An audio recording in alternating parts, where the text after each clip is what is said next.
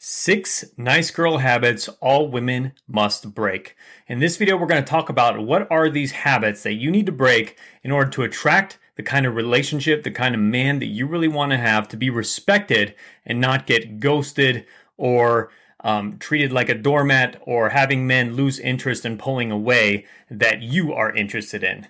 So if you're ready to finally break these bad habits and be the most attractive woman you can, go ahead and comment, I'm ready below and uh, hi, I'm Brody Boyd. If you don't know me already, I've been helping single men for over 13 years to attract the right woman for them. So I have a unique insight into what makes the male brain work, which we're going to be going deeper into in this video.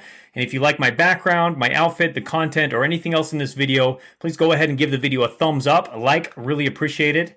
And also make sure to subscribe and hit the bell below for more great videos on this, free trainings to attract the relationship you want.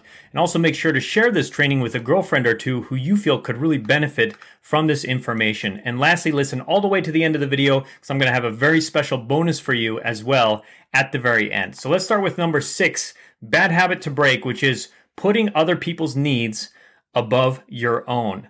Now, a lot of people will do this. A lot of guys will do this. A lot of women will do this. We call them nice girls, nice guys, or even doormats um, as at the worst case. But these are people who get their sense of value, get their sense of belonging from pleasing others, from giving to others. They feel needed, they feel used, and they feel valued when they are doing that. And usually it'll come from a childhood experience where you had a mother or a father or a sibling that really needed help. They were having issues, they were having problems, and you became the one, you became the savior that was there for them, that was listening to them, that was comforting them. And uh, you got your sense of love. You got that was how you felt the most love when you were growing up. And then later in life, that comes across, that becomes the symptom of being a people pleaser and putting other pe- people's needs above your own. Now, the problem with this is that, like they say, when you're taking in an airplane, you've probably heard this before, you can't put somebody else's mask on if you don't have your own mask on first. You're not going to be able to help as many people. You're not going to be filled up in the sense, uh, vitalized uh, enough, energized enough to actually be of the most service to those closest to you and also to the world. So you have to fill your own cup first. The cup has to overfloweth for you to be able to be of real service and real value. And that's where you're actually paradoxically going to get the most love, validation, approval that you're seeking is by you taking care of you first. So, how this might show up is when you're on a date with a guy, when you're out with a guy, it's actually you feeling into what do you actually want? Do you actually like this guy?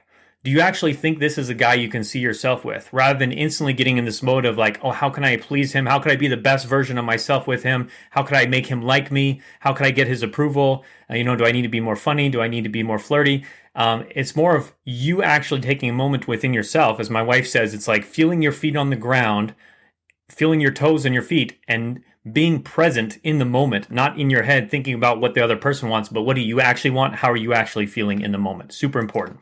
Number five is being too attached to the outcome. This is a problem I actually struggled with when I was in my dating. I was, uh, you know, very isolated growing up. I wasn't really uh, knowing how to connect with the opposite sex. And so I was very attached to wanting to connect with women, to wanting that approval, to wanting to get, um, you know, physical affection, sex, love, connection. And so when I started going out and dating in my college years, um, I was very attached to the outcome. I really wanted and needed that kind of connection, that kind of approval. Like, yes, I'm good enough. Yes, I'm attractive. Yes, I can be uh, validated by these women. And the problem was, it caused me to get in my head. It caused me to get nervous and anxious because anytime you're attached attached to an outcome, it instantly brings anxiety. Because now the fear becomes, what if I don't get that outcome? What if I lose that outcome? And so you have to be willing to actually let go. And now the other thing, the other important part of this is you can't actually fully love somebody when you need them. As soon as you need something from them, you're attached to something that you need to get from them. Now it's becoming a transaction. It's, I need this thing from you, and I'm going to try to do whatever I can to get that thing from you. It's transactional. It's not real love. Real love is loving unconditionally. It's being who you are and being love. It's not doing love, it's being love and loving people from that place. And so you have to be able and willing to let go of the outcome and detach from the outcome. As Wayne Dyer once said, my, one of my favorite quotes, commit to the process, but detach from the outcome. They'll make you less of a nice girl, less needy, less clingy, and it'll just help you overall to get what you want, paradoxically again, from men, and get the love and the validation and the approval that you really crave. Now, if you, I would love to hear you watching this, if you're coming from anywhere in the world, I'd love to hear which country are you actually watching this video from, or state if you're in the United States. Where are you actually watching from? I always am interested to hear those things, so please comment below. Uh, would love to hear that. Number four is being overly apologetic. Now, this is a way of being as well. You'll see these people walking around. I like to use the metaphor. It's like people walk around with their umbilical cord, you know, from childhood. They're walking around with this umbilical cord looking to plug in, you know, who's going to give me this this approval that I need, this validation that I need. And when people are doing that, they often come across as apologetic because they actually feel deep down inside that they're not good enough to actually get their needs met from other people. So they become this walking apology of, oh, I'm sorry I'm here. I'm sorry I'm being a burden. I'm sorry I need things from you. I'm sorry that I'm not as good as you probably want me to be. I'm sorry that I'm not desirable enough, attractive enough. I'm not the right age. I'm not the right weight. I'm not the right blah, blah, blah, blah, blah.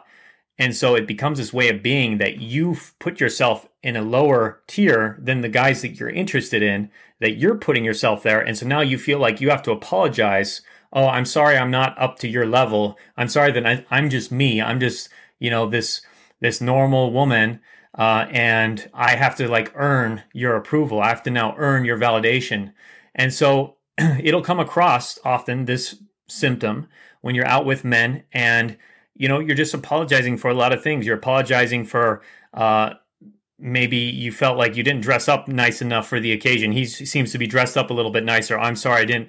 I didn't uh, get into my. I should have. I should have dressed up a little nicer. I should have. I should have realized this was going to be a classier event. Or you're apologizing for um, not having of responded back to him soon enough, or you're apologizing for um, you know, talking too much or talking too little or being too boring or being corny or whatever it might be. So these apologies just can come come.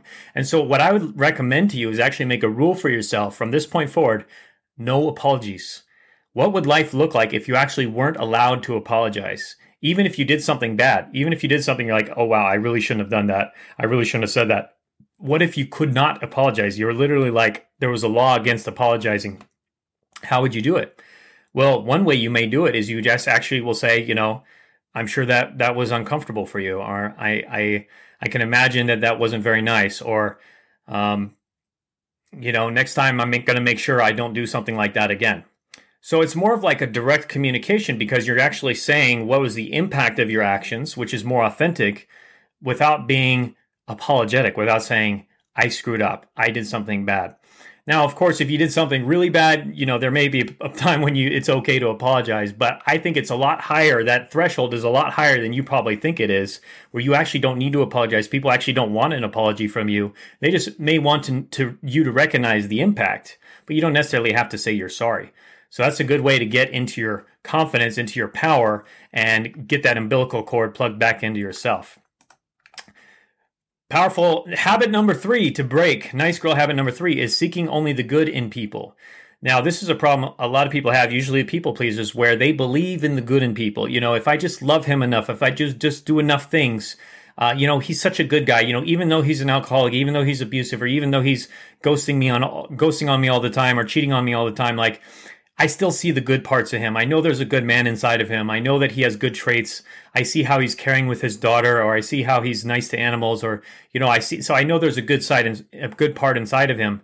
But the problem is, if that's the only thing you focus on, you're allowing all this other bad stuff to basically have free reign.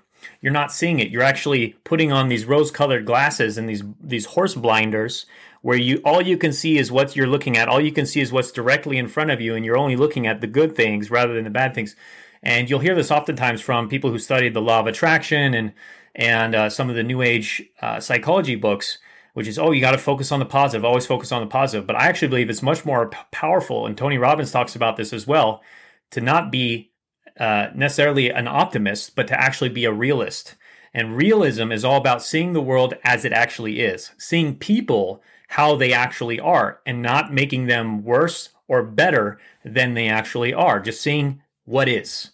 And now that allows you to have wisdom and that allows you to have intelligent judgment to actually determine which behaviors are best in relation to this person. So you start to actually treat them how they should be treated, not how you wish they would be, and treating them from that place, which would probably be mean you not setting boundaries, you not speaking up, you giving them the benefit of the doubt, you um, you know, forgiving them over and over and over and over again for doing bad things and staying in a bad situation, which I'm sure you have girlfriends, you know people who have done this. But the key is to turn that mirror back to yourself and look at where might you be doing this as well. So stop putting on rose colored glasses and stop looking at men from the place of, oh, I'm attracted to them, so I need to focus on what what's good about them, or I, I catch myself focusing on what's good about them. Remind yourself also, be very clear their full picture of their personality. And again, you're not also putting them into the camp where everything you see is negative, like all men are assholes, all men just want sex, or they're cheaters, or whatever. You're actually just seeing every man individually for who he is, the good and the bad, and treating him like a real person, which is much more authentic. And now people are going to also view you more authentically because you start to look at yourself that way as well. We all have uh, good parts and bad parts inside of us, quote unquote, but they're all just parts, and we're perfectly imperfect as we are. Now, if you're liking this content so far, please go ahead and give it a thumbs up, again, a like, and share it with a girlfriend. And also subscribe for more great videos like this coming up. You don't want to miss those. We'll be putting out more content as well. So t- stay tuned for that. Number two is the mistake, nice girl mistake, is having sex too quickly. And oftentimes women uh, will do this because they want the guy to like them. They want that approval. They want that validation. They would think if I have sex with him, now he's going to be seeing this as a serious thing. He's going to be seeing me as t- treating me as a serious romantic interest, and um, his he's going to start deepening his feelings, and um, we're going to start bonding deeper. But you have to realize that uh, having sex too soon is kind of like just giving a guy a massage, you know, or, or giving him a hug. It's not necessarily going to affect his emotional connection to you. It's going to make him feel better. Uh, he's going to feel feel feel good to have sex with you, but it's not necessarily going to bond him to you. Guys work a little bit differently than women in that sense. Because you may think, oh, when I have sex with guys, I I get pretty bonded and I feel that connection and I start to care about them a lot more. Uh, well, that's not necessarily true with guys. Guys are wired differently. Guys are uh, wired to have multiple sexual partners and to spread their genes around and women are more wired to find one man that is high quality to commit to them and have a, a family with long term. And so you have to realize genetically we're wired a bit differently. Now how you can approach that is of course waiting until it's the right time to have sex making sure there's a deep commitment on his level. I mean i highly recommend uh, not having sex at least until you're in exclusive relationship, if not engaged, if not married, ideally. You know, I know we live in modern times and a lot of people have a harder time following that, but um, that's the ideal. You know, there's a lot of wisdom and a lot of traditional knowledge like that. Um, you're going to go uh, probably have a lot better relationships if you follow some of those um, principles that say your grandmother followed or your great grandmother followed. And same with guys, if they followed more tr- traditional principles that their their grandfathers were following and their grandmothers or great great grandfathers. So um, yeah, so you want to just wait until that connection is solidified. Wait until you have a real commitment before going to that that area because again, it's a nice girl habit you can get caught into, and guys will take advantage of that, and you'll end up having a lot of one night stands, or guys will not respect you as much as this is kind of common knowledge. Why would you buy the cow when you can get the milk for free? That kind of thing. So you just want to be very careful with that. Um, so a pretty obvious one, but I just wanted to mention it here as well. Now, number one, nice girl habit to break is having a hard time saying no. And this goes a lot along with a lot of the things we talked about here already, but setting boundaries. Uh, the paradox of setting boundaries is you might think you're going to upset people, you may think you're going to upset men, but when you set boundaries, you actually build respect because you're showing you have a standard. This is the standard level of uh, what I want. My my my standard of behavior that I am willing to receive from other people. And if you're not meeting that, I'm putting up a wall there. I'm going to block that. I'm going to I'm, I'm going to move on. Ultimately, that's the ultimate boundary is ultimately moving on if he's not able to meet those standards of what you require, which could be basic things like uh, respect on his end, respecting you, um, treating you with kindness, um, being truthful with you, keeping his word, um, you know, not insulting you, taking advantage of you, um, talking bad about you, things like that. So being willing to say no, that's not okay with me, and having those, being willing to have those conversations, um, that's going to be super important for you to be able to have men respect you, value, fall in love, see you as a life partner, see you as wife material, and not just fling material or friend material. So it's actually that's another paradox of of setting boundaries and saying no is very important as well. Now, before I share my final bonus secret, comment below. I would love to hear from you. Which of these have you been guilty of? you know, we've all been guilty of them at some point or another. I would love to hear which of these you've been guilty for, guilty of with a guy. You know, were you having sex too quickly? Were you not setting boundaries when you should have? Were you being too attached to the outcome? Were you being over apologetic, seeing only the good, um, putting his needs in front of your own? Love to hear what those are for you. Now, our final bonus secret for today is avoiding difficult conversations. Very similar to this last one, but this could be a variety of different conversations that could be difficult for you that you're putting off having with him or with coworkers or with friends. So let's say that there's a situation where uh, he made you uncomfortable in some way and you're like, oh, I shouldn't say that. I shouldn't bring it up. It's just going to cause conflict. Um, I'm a I'm a fan if it's a, if it's a smaller situation like maybe he just was slightly late a couple times. Maybe you want to do the three strikes and you're out rule where it's like okay I'll, I'll you know I make a note of it. Okay, that happened one time. All right, that happened again, and then the third time it's like okay, so this is the third time you've been late. I, I want to talk about this. Like what's going on with that? I I don't feel like you're really respecting me or my time by showing up late like that. So that could be a situation where maybe you don't speak up immediately, but you do have a rule where if he does it three times and it's something smaller, you're going to speak up. Um, if it's bigger things, you want to speak up right away and you say, "Hey, that wasn't okay with me when you said that thing, when you made that comment, like that made me feel." And oftentimes that can be a powerful way to to share your your experience without making him feel like he's being attacked. To share how it made you feel. You know, when you said that, it made me feel hurt. It made me feel sad. It made me feel upset, and I felt like you didn't really care. I felt like you were taking it, trying to take advantage of me, or I felt like you were not respecting me in that moment. And then just shut up and let him respond to that. And at least now he knows the impact, and you guys can talk about that. And he'll probably say something like, "Oh, I'm sorry, I didn't know, I didn't mean to say that, or I didn't mean, I didn't know that would make you feel that way, or I wasn't thinking, or I drank too much, or I was, you know, in a scattered frame of mind."